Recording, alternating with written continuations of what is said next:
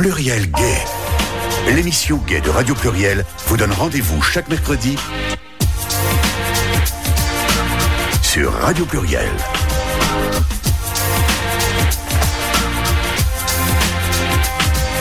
Interview, débat, actualité, agenda. Eh bien, bonsoir à tous, bonsoir à toutes. Merci de nous retrouver pour cette nouvelle émission de Pluriel Gay, la première depuis très longtemps en direct, en tout cas, euh, la première depuis le mois d'octobre, euh, parce que bon, l'émission a repris officiellement, a repris officiellement la semaine dernière, mais c'était une émission qui avait été préparée un petit peu à l'avance. Voilà, une émission, une nouvelle chronique musicale d'ailleurs, qui s'appelle Fast Track. Voilà. Et cette fois-ci, nous sommes bien en direct. Ça fait longtemps que ça ne s'était pas produit. C'est la fiesta. On va sortir les cotillons. On a amené la bouteille de champagne. Non, tout ça est faux. J'ai juste demandé à Romain de venir inaugurer, donc voilà. Il est déjà mort de rire. Euh, inaugurer notre euh, notre retour, on va dire, participer avec nous à cette joie, ce bonheur incroyable. Bon, on n'a toujours pas de public, mais on n'en a jamais eu, donc c'est pas grave. Peut-être qu'un jour ça viendra. voilà, merci Romain d'avoir accepté l'invitation. Romain Vallet, Romain Vallet, journaliste que nous connaissons bien, euh, journaliste de presse écrite. Mhm. Voilà, et euh, en fait, euh, je me suis dit, ben pour euh, pour recommencer, eh ben je vais faire venir un habitué, je vais demander de venir, et puis on va pas faire une petite conversation comme ça au coin du feu. Il n'y a ah, pas de feu non plus. Hein, on n'a pas de feu, pas de spectateurs. on n'a rien. C'est la misère. Mais bon, un feu aurait été peut-être bien d'actualité parce que les températures sont fortement rafraîchies. Voilà. Alors aujourd'hui, on va parler de choses très, comment dire, philosophiques. Je sais pas si on peut dire ça comme ça, mais d'actualité en tout cas, mais vu sous un angle un petit peu euh, de la réflexion, sous l'angle de la réflexion, n'est-ce pas? Donc on s'est servi un petit peu de ce qui se passe un peu autour de nous, et il se passe pas mal de choses finalement. Alors non, on ne parlera pas du Covid, ça c'est mmh. certain. Par contre, on va parler un petit peu euh, de tout ce qui entoure euh, la sphère, on va dire, du militantisme de façon générale, du féminisme et puis aussi du de la de la sphère, on va dire, de, de l'univers LGBT voilà, I, etc., etc. Ça, tout étant un petit peu lié, euh, d'autant plus que on a beaucoup entendu parler euh, récemment, donc euh, encore une fois, je dirais, parce que ça revient de façon assez récurrente ces dernières années, de la fameuse non-mixité. Mmh.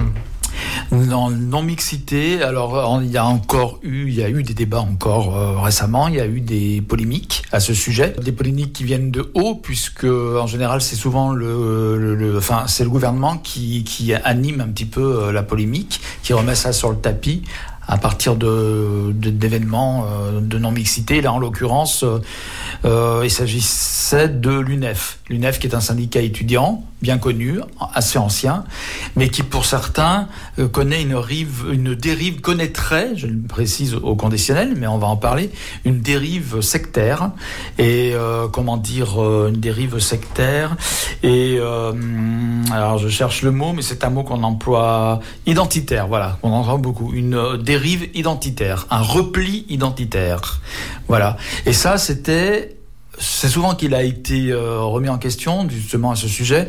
On se souvient du porte-parole, de la porte-parole d'ailleurs euh, de l'UNEF, qui était une, euh, une, jeune fille voilée, à Paris 8, ouais. Voilà. Euh, Myriam pouche tout.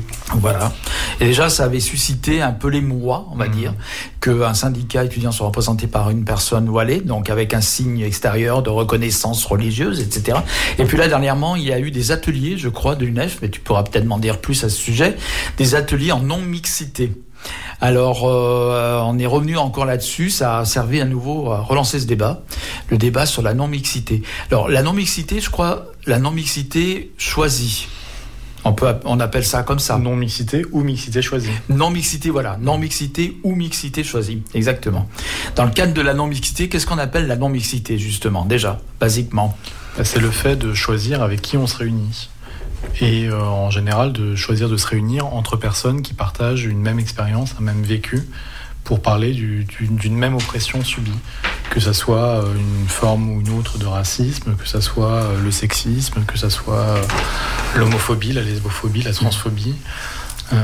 voilà, c'est ça la, non-mixité, c'est de permettre aux personnes concernées par une, forme ou une autre de domination de se retrouver entre elles et puis de pouvoir bah, parler déjà de, ce qu'elle qu'elle ressent. Il y a un côté un peu groupe de parole, mais je pense qu'il ne faudrait pas non plus réduire la non-mixité à cela. C'est-à-dire que ces derniers temps, dans, le débat qu'il y a eu autour de la non-mixité, euh, certains sont intervenus pour la défendre, et tant mieux.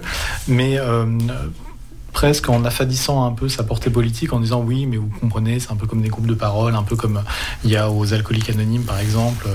Alors oui, il y a cette dimension-là, effectivement, où, les personnes se retrouvent entre elles pour, pour discuter de ce qu'elles subissent. Mais euh, l'idée, ça peut être aussi, tout aussi bien, de, réfléchir à des stratégies politiques, voilà, de, fournir une analyse. C'est pas seulement, euh, voilà, c'est pas entièrement comparable, euh, par exemple, à des réunions de femmes battues que certains ont tenté de, tenté de faire ce parallèle. Alors oui, mm. oui, effectivement, dans, dans réunions de femmes battues, en général, il n'y a pas d'hommes. Et, euh, la non-mixité, dans ce cas-là, euh, heureusement, ne, choque pas. Mm. Mais euh, il y, a aussi une élaboration, l'élaboration d'une stratégie politique derrière, qui intervient, qui intervient souvent. Et cette non-mixité, elle est souvent pensée pour, entre guillemets, gagner du temps. C'est-à-dire que on n'a pas à expliquer à quelqu'un qui n'est pas concerné euh, ce que euh, les personnes racisées ou les femmes ou les personnes LGBTI subissent. Euh, on n'a pas à prendre en compte son ego, entre guillemets. Il n'y a personne qui vient vous couper en disant oui mais moi attendez je suis un homme ou alors je suis blanc ou je suis hétéro et je ne suis pas comme ça. Il n'y a pas cet ego à préserver. donc oui, ça, permet à la fois une libération de la parole et puis une, une, réflexion qui n'est pas la même euh, que, que, que, y euh, lorsque c'est ouvert à tout le monde, y compris à des gens qui parfois peuvent être bien intentionnés, mais euh, pas forcément très bien informés. Oui, alors tu, tu parles de stratégie politique. Alors je l'entends bien, mais c'est vrai que ceux qui dénoncent un petit peu euh, cette, ce principe de non-mixité euh, euh, parlent aussi de stratégie politique. Et pour eux, c'est une stratégie de l'exclusion.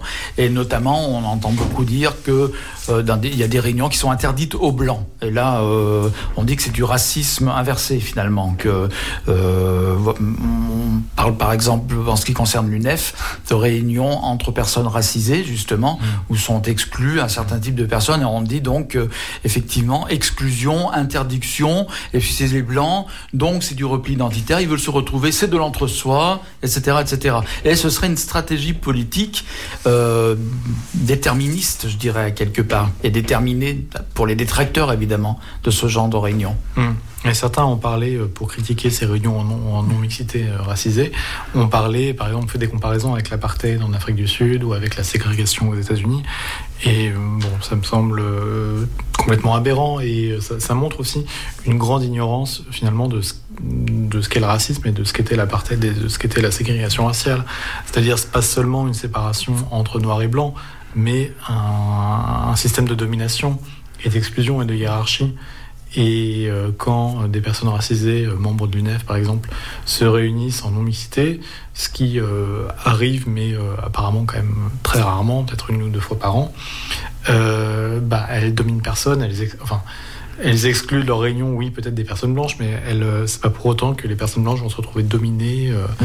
Il n'y a, pas, a pas de hiérarchie sociale en fait.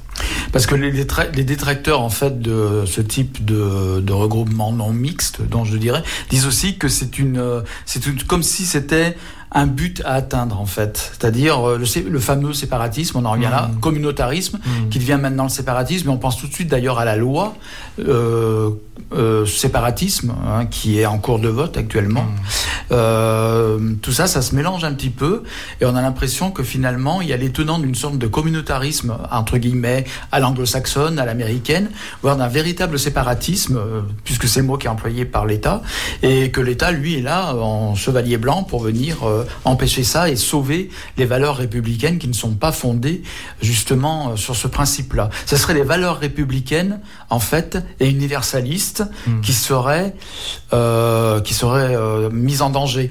Maintenant, reste à, redéfinir quelles sont les valeurs républicaines, la laïcité et l'universalisme. Voilà.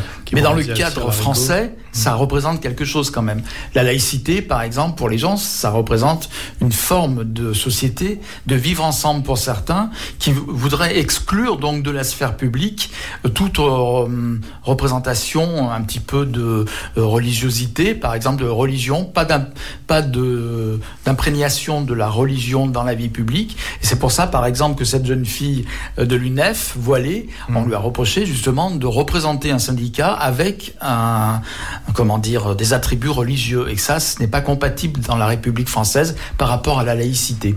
Oui, mais c'est une lecture très extensive en fait de la mmh. laïcité et euh, qui, euh, qui s'est développée en France depuis une trentaine d'années, depuis l'affaire du, du, foulard de, de, Créteil. Voilà. En 89. Et euh, c'est ce que le sociologue des religions Jean Bobéro appelle la néo-laïcité à la française, qui est très éloignée en fait de l'esprit et euh, de la loi de 1905, de la loi de la loi de laïcité, parce que cette loi de 1905, elle, euh, elle n'interdit pas justement l'expression de la, de, de, la conviction religieuse dans l'espace public. Au contraire, elle, elle la protège et euh, c'est un peu pareil pour la Déclaration universelle des droits de l'homme de 1948, qui là aussi garantit le libre, la, libre, la liberté d'exprimer ses convictions, y compris religieuses, dans l'espace public. Donc euh, oui, c'est... Donc il y a une perversion du, de la laïcité, quoi. En France, en tout mmh, cas. Mmh. D'accord. Et c'est vrai que une stratégie politique, et c'est aussi une stratégie politique de la part des détracteurs, donc, d'utiliser ça et d'instrumentaliser ce qui se passe à l'UNEF, par exemple, mmh. pour, euh, pour des objectifs politiques aussi euh, non avouables, peut-être, ou non avoués, ou inconscients, ou voilà. Et puis, comme on est quand même dans, dans une émission LGBTI, c'est aussi l'occasion de rappeler que la non-mixité, ça a été euh, employé, et c'est encore employé par euh, des groupes antiracistes, des groupes féministes, mais aussi par des groupes LGBTI, mhm. euh, notamment euh, beaucoup, par, enfin, par certains groupes lesbiens. Mhm. On peut penser par exemple au, fameux groupe des Gouines Rouges, mhm. fondé en 71 à partir d'une scission du, Front homosexuel d'action révolutionnaire, qui était trop noyauté par, par les hommes. Et donc des, des, femmes lesbiennes qui se réunissent entre elles. Et euh, voilà, c'est des réunions pardon, qui existent aussi euh, chez les personnes trans, euh, qui sont peut-être moins, moins présentes chez les, hommes gays, même si, alors c'est pas tout le temps dit comme ça, mais il y a quand même des espèces de sociabilité gays qui sont parfois uniquement gays. Je me rappelle, il y avait un bar à, Lyon qui a fermé il y a quelques années, euh, la station B, mais où les, les, femmes n'avaient pas le droit de rentrer. Hmm. Où c'était euh, uniquement. Bon, alors là, c'était pas. On parle pas de militantisme. Hein. Oui, euh, c'était un lieu commercial, voilà. Avec une population spécifique. Mais c'est bien de rappeler qu'on parle souvent, quand, on critique la non-mixité, on, dénonce souvent la, non-mixité militante, hmm. mais on oublie qu'il y a beaucoup d'espaces dans la société qui, de fait, sont non-mixtes Mhm. et euh, qui parfois sont d'ailleurs euh, sont d'ailleurs euh, pas seulement de fait mais de, de droit qui sont non mixtes. Mhm. par exemple, lundi, lundi pour le lundi de Pâques, il y avait je ne sais plus quel évêque qui était interviewé à la radio et qui, qui parlait, qui s'alarmait des réunions en non-mixité, qui voyait une fracture de la société. Et je me suis dit quand même quelle curieuse idée d'aller interviewer un évêque sur la non-mixité. C'est-à-dire c'est quand même un peu les derniers à pouvoir donner des leçons, quoi. Hmm. Par définition, euh, l'Église catholique, euh, enfin les tous ces dignitaires sont, euh, sont des hommes, quoi. C'est une institution, on peut difficilement faire moins mixte.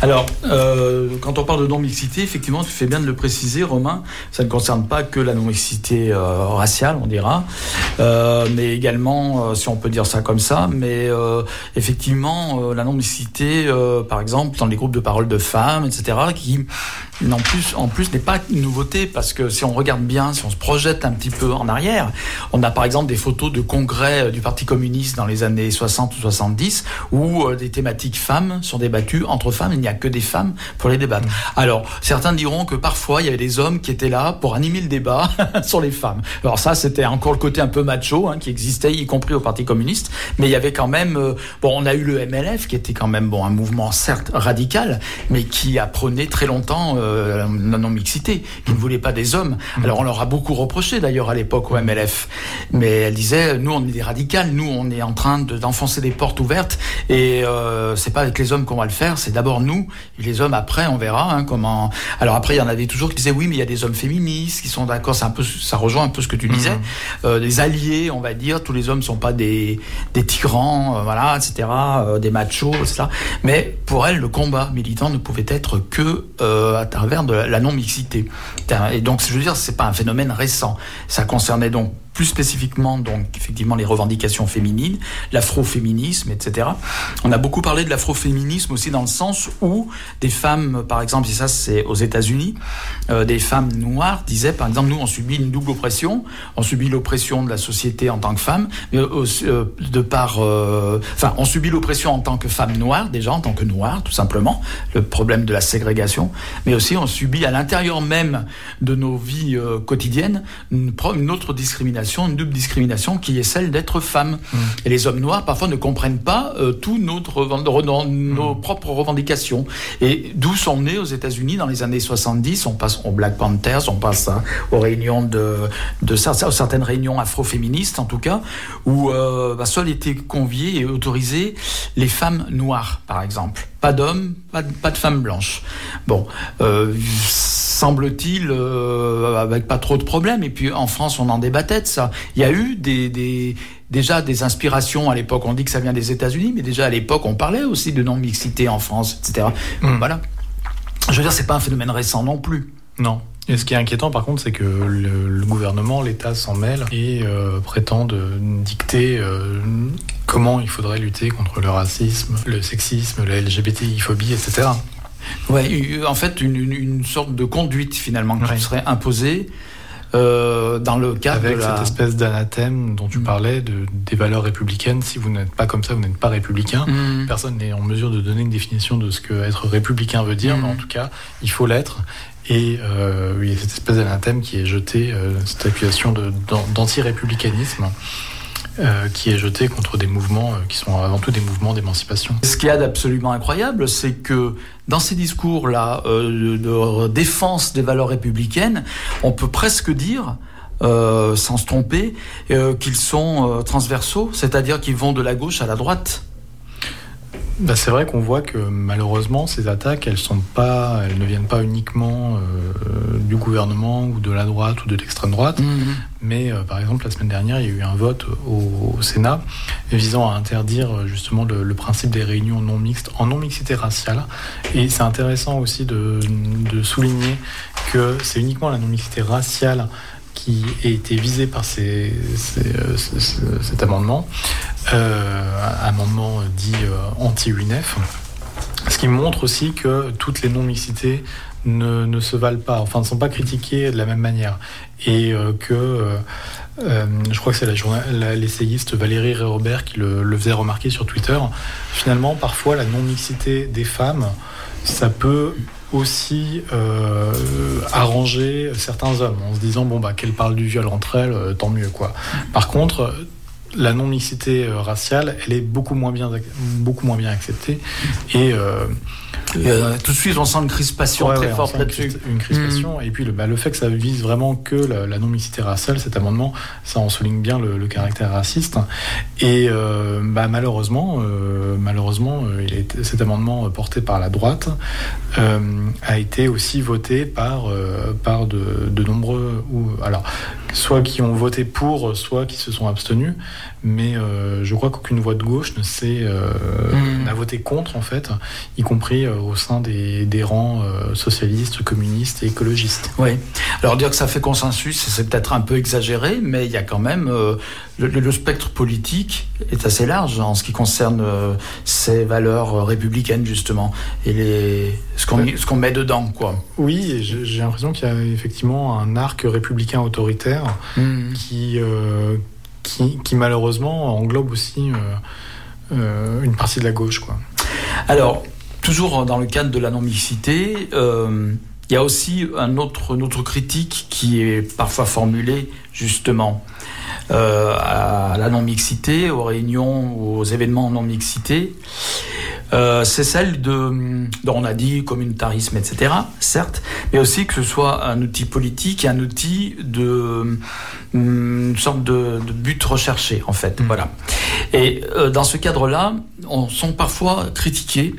Et je voudrais savoir si tu entends ces critiques-là, euh, des festivals par exemple. Donc là, on n'est pas dans vraiment, bon, c'est du militantisme souvent, hein, c'est des festivals militants, mais on n'est pas dans le cadre d'une réunion de l'UNEF ou d'autres Mm. cadres où un sujet spécifique est abordé par les personnes concernées, donc entre personnes concernées. Et par exemple, je pense au festival de, il y a eu beaucoup, beaucoup euh, de, de critiques, y compris par exemple par la maire de Paris, par Madame Hidalgo et par des membres du gouvernement, de festivals qui avaient lieu en non-mixité. Mm. Et on pense tout de suite au festival de femmes de Créteil, par exemple de films de femmes de Créteil, où euh, des séances étaient interdites aux hommes, par exemple. Mm. La plupart des séances, euh, et c'est encore le cas, je crois. Mm. Après, il- le festival organise aussi une. Il y, a, il y a une- il y a toujours une séance après le festival qui Ouais. est ouverte aux hommes. Mm. Et euh, d'ailleurs, il y a très peu d'hommes qui y vont, en fait, Ouais. parce que c'est aussi un, un point à souligner c'est que toutes les personnes qui s'offusquent. Les, les personnes qui s'offusquent de ces réunions en non-mixité sont en fait rarement celles qui sont vraiment intéressées par Mm. les, les combats antiracistes ou féministes ou, ou LGBTI. En gros, elles frappent à la porte quand on leur dit vous ne pouvez pas entrer, Ouais, sinon elles ne viendraient pas. Mais euh, en fait, tu, parlais, tu parlais du festival du- Ouais. du, film de femmes. De entre autres, hein, parce qu'il y a eu d'autres événements comme ça à Paris notamment, Mais euh, là, il y a une dimension. euh, c'est- culturels. C'est pas qu'une dimension culturelle aussi. A un festival comme ça, mais comme euh, les festivals LGBT en général, comme le festival Écran Mixte à Lyon, il y a Mm. quand même toujours une dimension militante. Ouais. Et euh, si euh, les organisatrices du festival de films de femmes ont choisi effectivement de, que l'immense majorité des séances du festival soient réservées aux femmes, c'est aussi parce qu'elles ont été confrontées à plein de comportements extrêmement euh, dérangeants d'hommes Mm. qui venaient. euh, qui venaient euh, se masturber pendant les séances, Ah qui venaient voir des Ouais. lesbiennes, euh, enfin Mm. voilà quoi. Mm. Donc, donc non, des initiatives comme celle-là me paraissent tout à fait légitimes. On peut penser aussi, et d'ailleurs, le Festival du film de femmes euh, reçoit une subvention de, de la ville de Paris. Mm. On peut penser aussi à un festival organisé par euh, le collectif afro-féministe Moisy il y a quelques années, euh, je crois que c'était en 2015. Je crois que c'est ce festival-là d'ailleurs sur lequel euh, Mar- Sur- euh, Madame Hidalgo Voilà. s'était Ouais, exprimée. que- que sur, la, sur laquelle Anne Hidalgo a été très, très critique. Mm. Et je pense que c'est un mauvais procès parce que c'est les mêmes, c'est les mêmes bonnes raisons qui justifient, qui, qui, justifient la tenue de ce genre d'événement. Il y a eu aussi, c'était l'année suivante, il y avait eu aussi un camp d'été décolonial qui était également, alors que la presse avait résumé comme interdit aux blancs. On peut voir les choses autrement. C'était plutôt pour dire les choses autrement, c'était plutôt euh, euh, réservé aux personnes racisées, sachant que euh, personnes racisées, c'est très vaste, hein, ça peut inclure aussi bien euh, des personnes dites arabes, des personnes noires, des personnes musulmanes, des personnes juives, Asiatique. asiatiques, euh, exactement. D'ailleurs, il y avait... il y avait une des, intervenantes, euh, je crois que c'est Maboula Soumaro, qui est une, civilisationniste euh, française, qui disait que, euh, qui, avait expliqué que non, en fait, c'est faux de dire que c'est interdit aux blancs, parce qu'il y a des personnes blanches, des personnes blanches juives, par exemple, qui, qui, peuvent aussi participer à ce genre d'événements. Avant de lancer la pause musicale, j'aurais simplement euh, parlé justement euh, à ce sujet, donner un exemple en fait, tout simplement, que je connais très bien. C'est un exemple venant de l'intérieur, si j'ose dire, du centre LGBT, euh, auquel euh, Pluriel Gay, l'émission, est, est adhérente. Et euh, euh, je, ne révèle rien, hein, puisque tout est public, hein, les votes sont publics, mmh. les comptes rendus sont publiés, etc. Donc c'est pas une révélation ou un secret que je révélerai, mais c'est tout à fait public. la, la non-mixité au centre LGBTI a été votée dans le cadre des réunions de femmes par exemple, du C2L, du, du collectif lesbien lyonnais. Mmh. Euh, par contre, lorsqu'il s'est agi, lorsqu'il a certaines associations, dans de MSG qui s'occupent des de personnes migrantes, euh, ont demandé euh, à ce que soit organisé aussi. Alors, c'était un peu ambigu le terme soirée. On ne savait pas si c'était soirée ou si c'était. Il faudrait relire le compte rendu très précis. En tout cas, des réunions, qu'elles soient festives ou pas, mmh. en non mixité, c'est-à-dire uniquement les personnes concernées, donc essentiellement des personnes migrantes, euh, originaires d'Afrique euh, subsaharienne. Euh, là, le vote a été quand même assez réparti. Mais bon, il n'a pas basculé dans le côté positif. Hein. Mais à une faible majorité, ça a été rejeté, on va mmh. dire. Hein. Mais il y a eu d'ailleurs un long débat justement sur la non-mixité comme outil militant et non pas comme but Hein, comme outil. Hmm. Mais ce qui est ressorti à l'époque, Gérard Collomb était toujours euh, maire de Lyon, c'est que le centre allait avoir des problèmes si on votait un hmm. truc pareil. Ouais, et ça montre encore une fois que la non-mixité des personnes euh, hmm. qui subissent le racisme, elle est beaucoup moins bien acceptée que, que d'autres formes pour lesquelles on comprend. Alors on peut dire que dans un, dans un centre LGBTI, on comprend mieux que des, personnes lesbiennes ou trans se réunissent entre elles. Cela dit, ça n'a pas été forcément simple toujours, hein, pour en avoir discuté avec certaines membres. Oui, oui bien sûr. ça s'est pas fait en un claquement de doigts. Oui, et puis elles ont dû quand même souvent euh, batailler pour imposer leur, euh, leur réunion euh, non mixte. effectivement, je pense que aussi l'impact de, de, toutes ces polémiques qui a eu lieu depuis 2015-2016 autour de la non-mixité, il est aussi là. C'est-à-dire qu'il il, euh, il pousse les, les organisations à s'auto-censurer. Et euh, effectivement, moi j'en avais discuté avec la direction du centre à l'époque et qui me disait oui tu comprends euh, si on fait ça, regarde ce qui s'est passé à Paris avec le festival organisé par Moisy, mmh. on va on va se prendre on va se prendre une polémique, on est peut-être même illégal. Euh, me paraît une interprétation du droit. Je suis pas juriste, mais ça me paraissait. Mais avec la loi séparatisme, peut-être. Hein, je ne sais pas le contenu exact, mais peut-être avec maintenant cette, euh, mhm. cet amendement anti-UNEF voté au mhm. Sénat. Voilà, il faut aussi se dire que le Sénat, euh, comme on sait, est toujours dominé par la droite et que actuellement on sent bien qu'ils ont une espèce de surenchère où mhm. chaque jour ils votent un amendement et on dirait qu'ils essayent de, de, faire un concours de l'amendement le plus raciste, mais ils sont aussi dans euh, je pense qu'ils veulent aussi euh, parler à leur électorat et puis, euh, et puis bah, il faut bien que, comme Macron a repris quand même une bonne partie de leur thème, il faut bien aussi qu'ils cherchent à se démarquer, donc aller mm. toujours plus loin mm. sur les terres de l'extrême droite. Et ce qui ne veut pas dire d'ailleurs qu'il n'y ait pas de sincérité. je pense pas je ne pense pas du tout que ce soit une diversion. Moi, je pense au contraire que c'est clairement au cœur de leur idéologie. Mm. Mais euh, bon, euh, le, le, Sénat, euh, comme on sait, n'a pas le dernier mot au Parlement. C'est à l'Assemblée nationale que revient le, dernier mot. Mm. Donc, je pense que cet amendement UNEF, par exemple, bon, le gouvernement ne s'est pas prononcé dessus, courageusement n'a courageusement pas pris ses responsabilités. Euh, donc je ne sais pas ce qui se passera au cours des navettes entre le Sénat et l'Assemblée nationale. Mais euh, de toute façon, je pense que cet amendement, il pose aussi pas mal de problèmes en termes de constitutionnalité. Ça ne veut pas dire pour autant que, euh, que tout ça n'est pas dangereux et que bon, on pourrait se contenter de hausser les épaules parce que encore une fois, je pense que l'effet, il est aussi sur, c'est aussi un effet dissuasif. C'est de dire voilà, c'est de dire aux organisations voilà ce que vous pouvez faire, voilà ce que vous ne pouvez pas faire. Oui.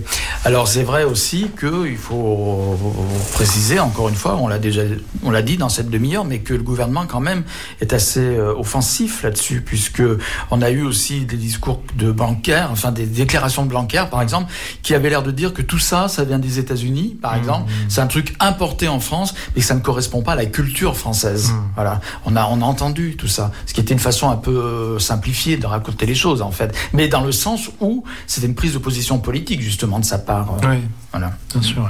Bien que, oui, et puis ces histoires d'importation américaine. C'est amusant parce que aux États-Unis, les, les, conservateurs américains aussi euh, mènent une guerre contre les, campus, contre l'université. Et pour eux, la source de tous les problèmes sur les campus américains, c'est les Français justement. C'est ce qu'ils appellent la French Theory, c'est-à-dire mm. des penseurs des années 70 comme Foucault, comme Derrida. Enfin, ouais, ouais. Ouais. C'est pas que des années 70, mais enfin, tous ces penseurs-là, euh, d'ailleurs, ce courant qui est un, peu. Un courant philosophique qui, qui d'ailleurs, duquel émanait une critique de l'universalisme à la française, d'ailleurs. Oui, d'ailleurs, la, la, désignation même de courant pour, pour réunir tous ces penseurs-là est mm. parfois euh, discutée et discutable. Mais euh, en tout cas, pour les Américains, si, pour les conservateurs américains, si ça va mm. mal sur les campus, c'est la faute mm. aux philosophes français. Et en France, c'est l'inverse, c'est-à-dire qu'on dit que si l'université est gangréné par l'islamo-gauchisme, c'est la faute à des théories. On avait oublié de prononcer ce mot, effectivement. Importées des, mm. États-Unis. Euh, en oubliant que en fait beaucoup de, penseurs euh, majeurs de la race et euh, du, du, sexisme, du racisme et du sexisme, dont se réclament aujourd'hui, c'est vrai, des intellectuels américains influents, en fait, c'est des penseurs français, c'est-à-dire mm. des, des, penseurs comme Franz Fanon, euh, qui, qui, était euh, un Français d'origine martiniquaise, euh, Simone de Beauvoir, Colette, Colette Guillemin, tous ces gens-là ont, eu une influence décisive sur les penseurs américains qui aujourd'hui sont tellement décriés en France. Alors, on a finalement réussi à le placer, le fameux islamo-gauchisme. Mais là, on va, on va revenir à un sujet un peu plus léger, oui et non, parce que peut-être dans ta prime jeunesse, as-tu dansé sur euh, les tubes de Patrick Juvet. Tu n'étais peut-être pas né, tu vas me dire. Ce qui va me rappeler que moi, je suis un vieux dinosaure, oui, je sais. Mais Patrick Juvet a eu son heure de gloire. Et quelle gloire Il a fait des tubes internationaux. Est-ce qu'il était islamo-gauchiste aussi ah bah Ça, l'histoire ne le dit pas. Ou peut-être qu'on apprendra, on aura des révélations, puisque malheureusement, euh, on l'a retrouvé mort il y a une semaine euh, dans son appartement, assez jeune, 70 ans. Je trouve que c'est jeune pour mourir à notre époque. Ça n'était pas au 15e siècle, mais maintenant c'est un peu jeune. Mais bon. Et 70 ans, on a bien, on regrette bien. J'ai versé ma petite larme parce que Patrick Juvet, c'est quand même une part de, voilà, de jeunesse, de, de fantaisie, on va dire. Alors, Patrick Juvet, euh, je voudrais quand même dire très sérieusement, bon, il est connu pour avoir été un peu un chanteur disco, tout ça, un peu de variété, mais c'est quand même un type qui avait fait le Conservatoire musique de Lausanne, qui était sorti avec un prix, euh, qui était musicien, donc il savait lire le solfège. Il a composé, notamment, ça a été le compositeur d'une des, des plus grands tubes de Claude François, Le lundi au soleil. Tu connais le lundi au soleil Tu t'es déhanché sur le lundi au soleil. Eh ben, c'est Patrick Duvet. Paroles et musique. Et du coup, euh, il a aussi beaucoup, il a très longtemps collaboré avec Jean-Michel Jarre. Et euh, Jean-Michel Jarre, c'est quand même pas moins de 21 titres, dont la moitié ont été des tubes internationaux. Hein, donc, euh, je sais pas, euh, I Love America, t'en as entendu parler. Où sont les femmes Alors, je sais pas si Où sont les femmes, c'était avec. Je, me mélange un peu les pinceaux, parce qu'il a aussi travaillé avec les producteurs de, des Village People. Il a fait des tubes avec eux. Alors, je me mélange un peu où sont les femmes, tout ça. Enfin, tu vois, c'est tout dans la sphère, tu vois. Mm. Jean-Michel Jarre, euh, euh, les villages people. on imagine tout ça. Et on imagine d'autant plus que Patrick Juvet ne s'est jamais fait un secret, et ça, c'est ce que je trouve bien, ce qui est assez rare. Il disait qu'il était bisexuel. Et moi, je trouve qu'une personne se disant bisexuelle, même si elle l'est ou pas, euh, ça ne c'est rare. Le coming out bisexuel est extrêmement rare. Et puis il l'a fait assez tôt, en fait. Et il l'a fait très tôt, dans les années 70, effectivement. Et il n'a pas hésité non plus à. Bon, il était fasciné par le glam rock anglo-saxon, par David Bowie notamment. Donc il, a, il est apparu sur des dans des tenues de scène un peu androgynes et il disait, mais tout le monde me traitait de PD, quoi, il disait à l'époque. Hein. Lui, il disait, non, moi, je suis bisexuel. Il a aimé les hommes, il a aimé les femmes. Et c'est suffisamment rare pour le, le, dire. Et puis, effectivement, comme tu disais, il a dit assez tôt. Du coup, voilà, c'est un petit hommage. On va passer deux titres, pas successivement. Il y aura un deuxième titre à la fin de l'émission. Et là, on va passer un titre, donc euh, un, titre de plus tardif, après la période disco, je dirais, de 1982, qui s'appelle Les rêves immoraux. Voilà, c'est une très belle chanson, je trouve, personnellement.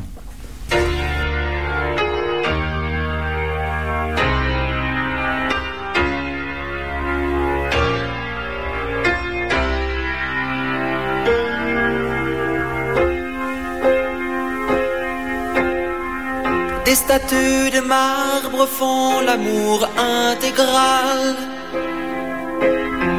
Sous les arbres, je marche nu, j'ai peur scandale.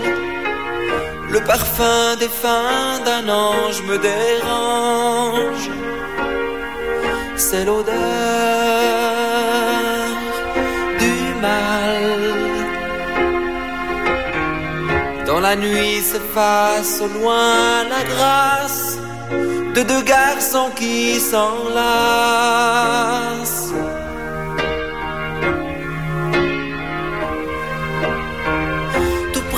Mon corps sans âme se pâme une femme.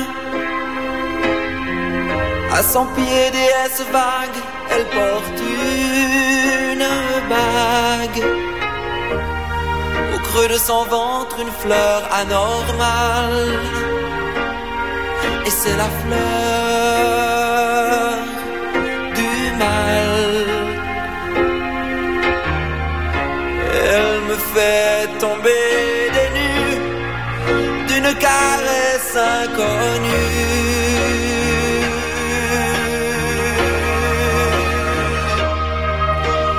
Oh, je fais des rêves immoraux. Oui, je fais des rêves immoraux.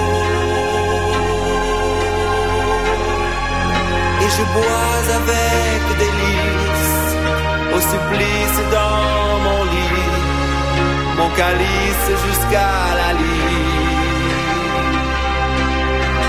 Oh, je fais des rêves immoraux. Oh, oui, je fais des rêves immoraux. Je descends au fond d'un précipice où j'attends de subir les sévices de l'enfer et de sa directrice. D'une arme ambiguë, soudain, elle me transperce. Je pousse un cri aigu, elle me berce. Mon sang qui coule est d'une couleur fatale. C'est la couleur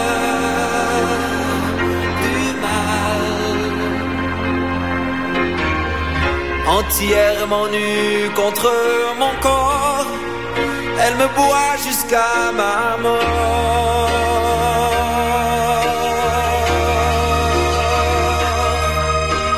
Oh, je fais des rêves immoraux. Oui, je fais des rêves immoraux.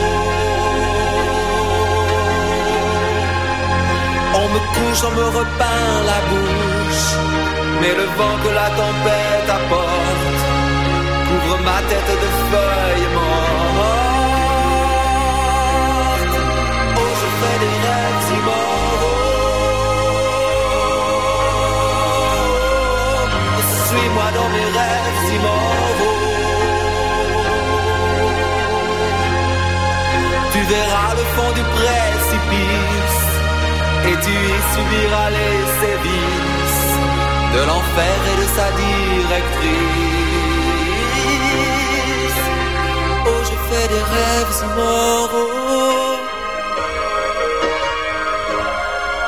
Oh oui, je fais des rêves immoraux. Et je bois avec délice au supplice dans mon lit, mon calice jusqu'à la lit,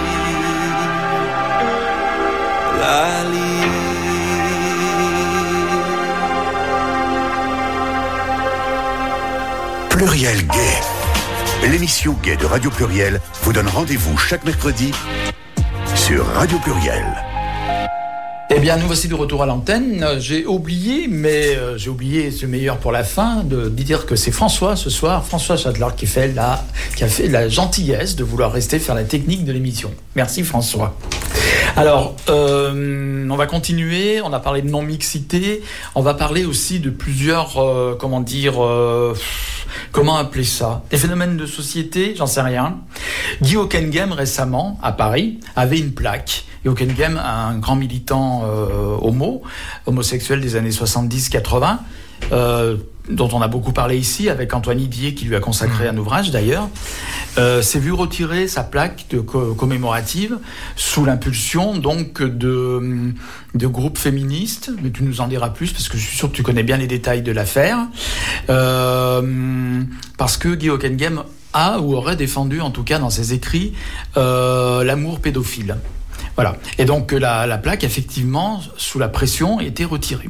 Puis là, récemment, on s'attaque à un autre euh, personnage culte euh, Michel Foucault, célèbre philosophe, n'est-ce pas, qui a écrit donc notamment Histoire de la sexualité, etc.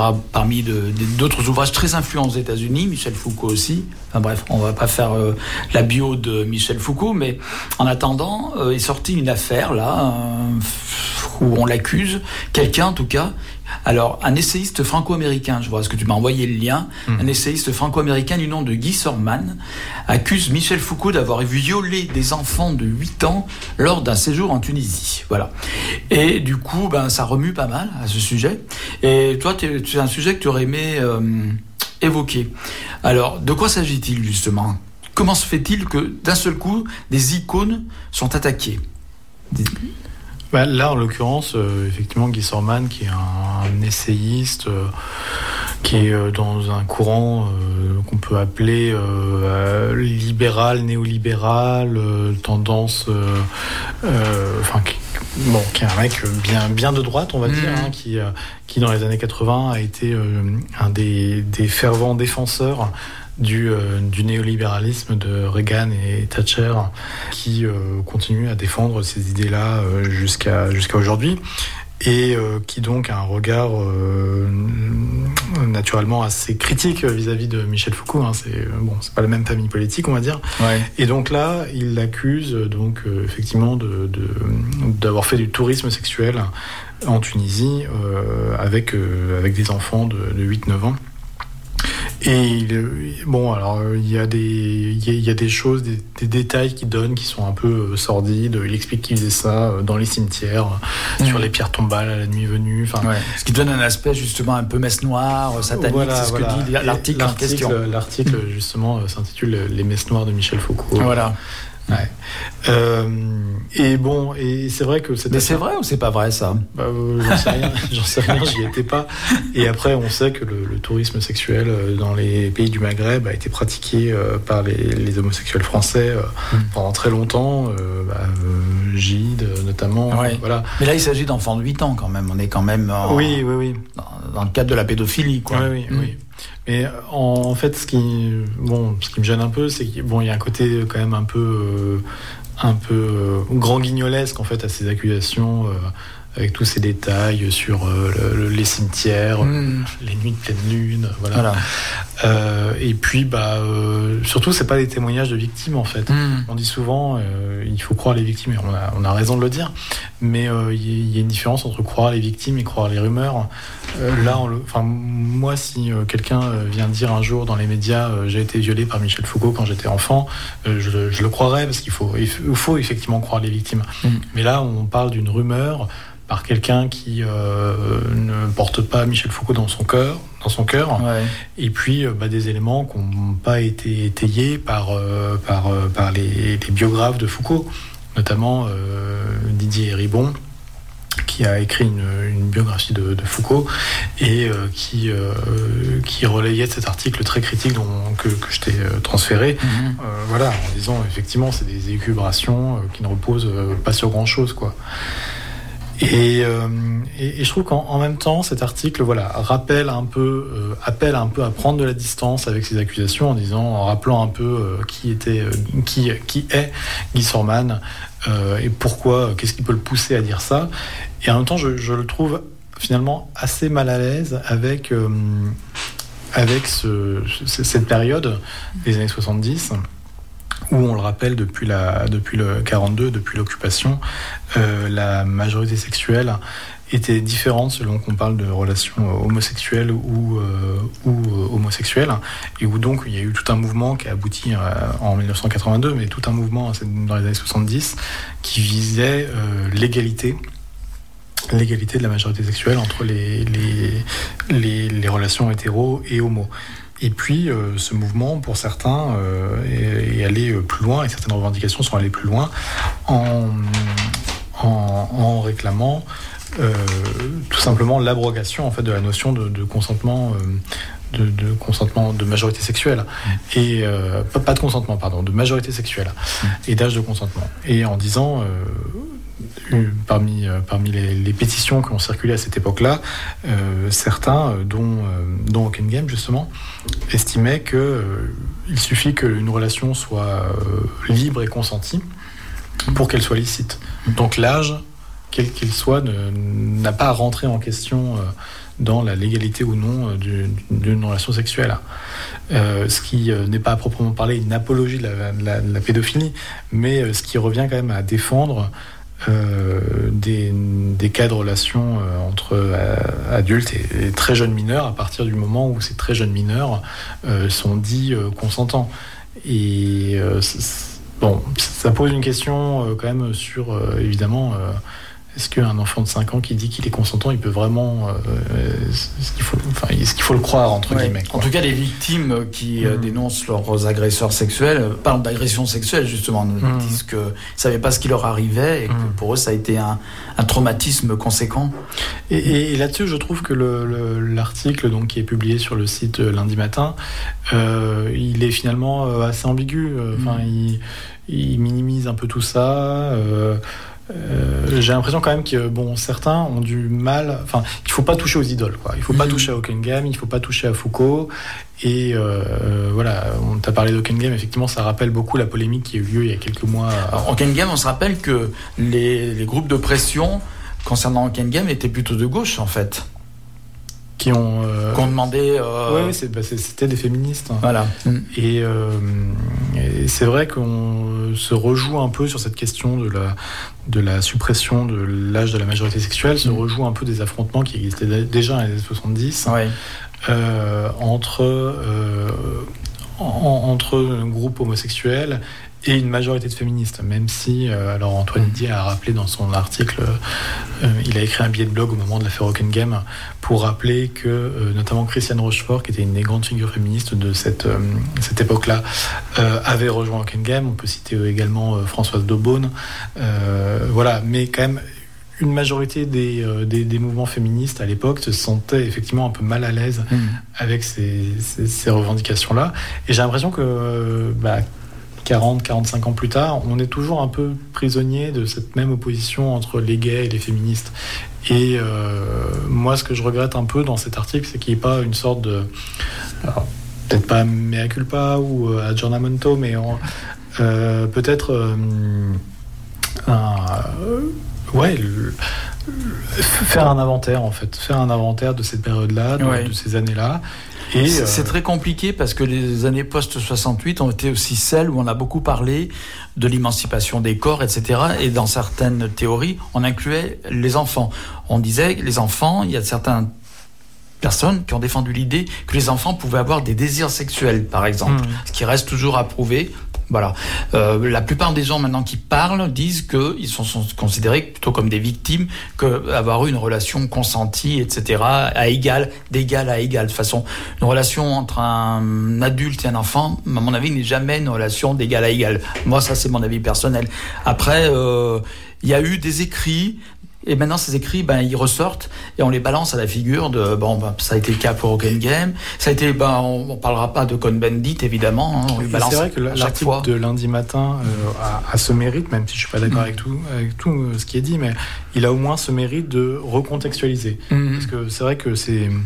On, reparle maintenant beaucoup dans le débat public de, de ces ces pétitions, ces mm. lettres ouvertes qui ont été publiées dans Libération et dans Le Monde, euh, qui demandaient, euh, euh, qui, qui demandaient pour certaines justement l'abrogation de, la, de tout âge de, majorité sexuelle, en fait, et que simplement ce qui entre en compte pour déterminer le caractère licite ou non d'une relation soit simplement le, consentement, mm. quel que soit l'âge. Et c'est vrai qu'on reparle beaucoup de ces pétitions en disant mais comment vous avez pu signer ça euh, Vous êtes euh, d'affreux mmh. pédophiles. Et euh, parmi les signataires, plusieurs dizaines de noms très très connu, il y avait effectivement des gens qui ne s'en cachaient pas et qui avaient des relations avec des enfants. Bah, une de ces, de, ces, de ces pétitions, par exemple, a été rédigée par Gabriel Matnef. Hmm.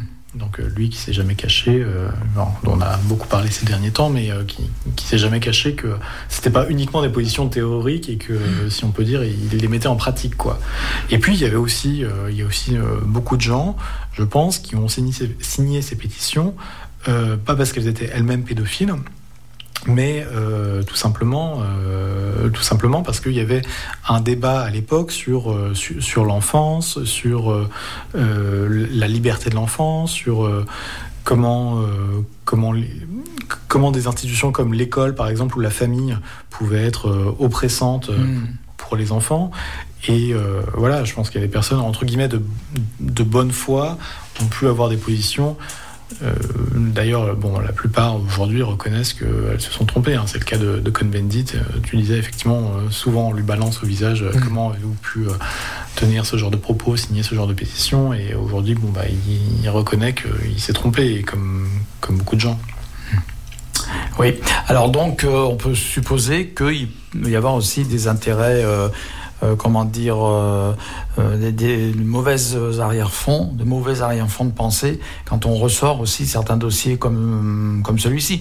enfin, le procès fait à Guy Hockenheim dans ce cadre-là, justement. C'est un peu dans ce cadre-là qu'il a mm. été fait. Et moi, je, justement, il est vraiment venu de groupe de, de, gauche, plutôt là, plutôt que de droite, en fait, hein, à ce moment-là, la mairie, puisque il y a eu des débats au sein même de houleux au sein même de l'Assemblée, euh, euh enfin du, du, Conseil de Paris, au même titre qu'il y en a eu avec euh, mmh. Christophe Girard d'ailleurs, mmh. etc., mmh. qui était donc ami avec Gabriel Matzneff, qui a eu le malheur d'être ami avec lui en tout cas. Et voilà, ça a soulevé beaucoup de, de débats et de débats souvent conflictuels. Mais je pense que ça, peut-être que ça devrait nous amener aussi à remettre en question la, politique des plaques. Mm. C'est ce que euh, Sam Boursier appelle la politique des plaques de la mairie de Paris, c'est-à-dire une, euh, une politique mémorielle qui. Alors, on sait par exemple qu'à Paris, il y a un, collectif qui essaye de monter un centre d'archives LGBT depuis des années et des années. Mm. Et pendant, ça a été très compliqué, les relations avec la, mairie de Paris. Euh, fluctuent, bon, semble s'améliorer là depuis, mm depuis euh, la dernière élection municipale. Mais euh, pendant des années, c'était très compliqué. Et euh, en fin de mandat, vers 2018, 2019, 2020, tout d'un coup, la municipalité de Paris comme ils sont, comme ils faisaient rien en fait pour le projet de centre, ils se sont dit tiens on va mettre des plaques, ça va servir, à ça, on va leur jeter un os entre guillemets mmh. à la communauté LGBTI, un os à ronger et puis ils n'ont pas de centre mais au moins ils auront des plaques quoi, ça coûte pas cher et voilà. et et euh, bon, euh, des plaques, pourquoi pas, mais c'est vrai que ce qui est gênant, c'est que là, ça vient vraiment. C'est un peu le cache-misère quand même d'un gros manque qui est celui du dossier du centre d'archives qui n'a hmm. pas avancé pendant toutes ces années. Et puis, euh, et puis aussi, qui, a, qui a décidé ou qui a soufflé ce nom de Game à, à Hidalgo? Et hmm. pourquoi ça n'a pas fait l'objet d'un débat, par exemple? Parce que hmm. je pense que s'il y avait eu un débat si euh, la, municipalité de Paris avait dit au centre LGBT, bon bah voilà, euh, réflexion collective, euh, trouvez-nous un nom ou deux de personnes que vous souhaiteriez honorer et on, mettra des plaques. Il aurait pu avoir un débat. On aurait pu se dire bah, pourquoi pas Guy pourquoi pas Françoise Daubonne, et peut-être que au lieu d'avoir ce, débat après coup et qui n'a pas été un vrai débat en fait, qui a été plutôt une polémique, avec euh, des, féministes qui s'en prennent, euh, qui arrosent de, faux sang la plaque de Guy Game. Peut-être qu'on aurait pu avoir un débat plus intéressant, plus construit et plus, plus, et plus constructif euh, au sein de la communauté avant même de choisir les, mm. les, noms des plaques. Moi, je pense qu'il y a aussi un problème de la, de la façon de faire de, mm. de, la mairie de Paris. Quoi qui finalement s'est retourné contre elle, puisque bah, finalement, la plaque de Guy Game a fait polémique et a fini par être retirée, ni plus ni moins ce qui a été vraiment très contre-productif à la sortie. Très bien. Bon, ben voilà, je crois que on a. je dirais pas qu'on a épuisé tous les sujets parce qu'on pourrait parler jusqu'à ce que le feu s'éteigne, le feu imaginaire s'éteigne, que, les que public imaginaire s'en aille. Exactement. Mais c'est vrai qu'il euh, y a beaucoup de sujets, mais euh, beaucoup de sujets intéressants. Euh, en lien avec l'actualité aussi. Et puis, euh, ce qui veut dire que bah, on te retrouvera, j'espère, régulièrement à l'émission, comme c'était le mhm. cas auparavant. Que, que, ce soit à l'époque où tu étais encore rédacteur en chef du journal Hétéroclite, je vais y arriver, ou maintenant où tu es toujours journaliste, mais tu, tu écris toujours dans Hétéroclite. Bon, pour l'instant, Hétéroclite est un peu en veilleuse, on va dire, parce que tu fais des événements, malheureusement, des non-événements liés à la crise sanitaire. Je, signale quand même que le site internet hétéroclite.org est toujours actif, qu'il est régulièrement alimenté et qu'à défaut de pouvoir sortir euh, en version papier, euh, le, magazine existe toujours en ligne. Eh ben, c'est très bien de le rappeler.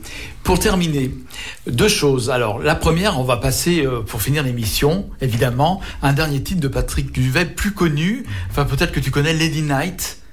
Non, eh pas, ben, celui-là Non. Je dois avouer que je suis très mauvais en Patrick Juvet et qu'en dehors de I Love America et Où sont les femmes, euh, j'ai beaucoup de lacunes dans ce domaine. Mais tu vas, tu, vas les combler. Ça sera l'occasion voilà, de te faire connaître euh, une partie, une nouvelle partie de l'œuvre euh, de Feu Patrick Juvet, du regretté Patrick Juvet. Et puis en deuxième partie d'émission, j'ai amené une rediffusion parce que tu n'es pas sans savoir que récemment a eu lieu le site Action, mhm. qui a quand même réussi, bon an, mal an, à quand même récolter 4 millions de promesses d'euros de promesses de dons.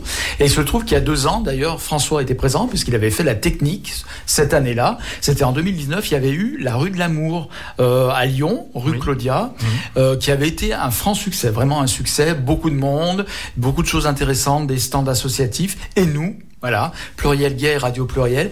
On avait interrogé plusieurs personnalités, dont Jean-Louis Touraine, etc. à l'époque, euh, qui étaient venus euh, avec nous discuter et converser et débattre euh, à l'occasion de ce d'action. C'était donc il y a deux ans. Voilà, depuis, bien sûr, n'a pas eu lieu la rue de l'amour qui devait être renouvelée, mais bon, on connaît les circonstances. Merci François, en tout cas. On va s'écouter donc Patrick Juvet et le, la rediffusion de cette émission d'il y a deux ans, La rue de l'amour pour le site d'action. Et merci Romain, et toujours un plaisir de te recevoir. Et euh, see you next time. Pluriel, pluriel, pluriel, pluriel.